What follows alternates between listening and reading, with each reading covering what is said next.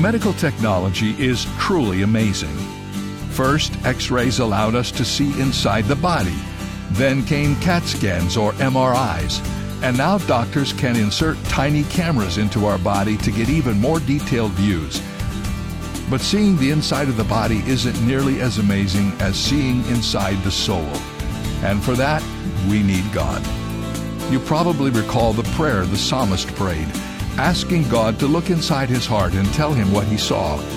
He fully expected that prayer to be answered, and I believe God will answer that prayer for you and me as well.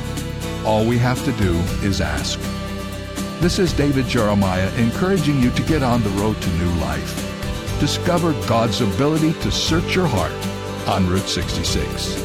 Route 66, driving the word home. Log on to Route66Life.com. Start your journey home today.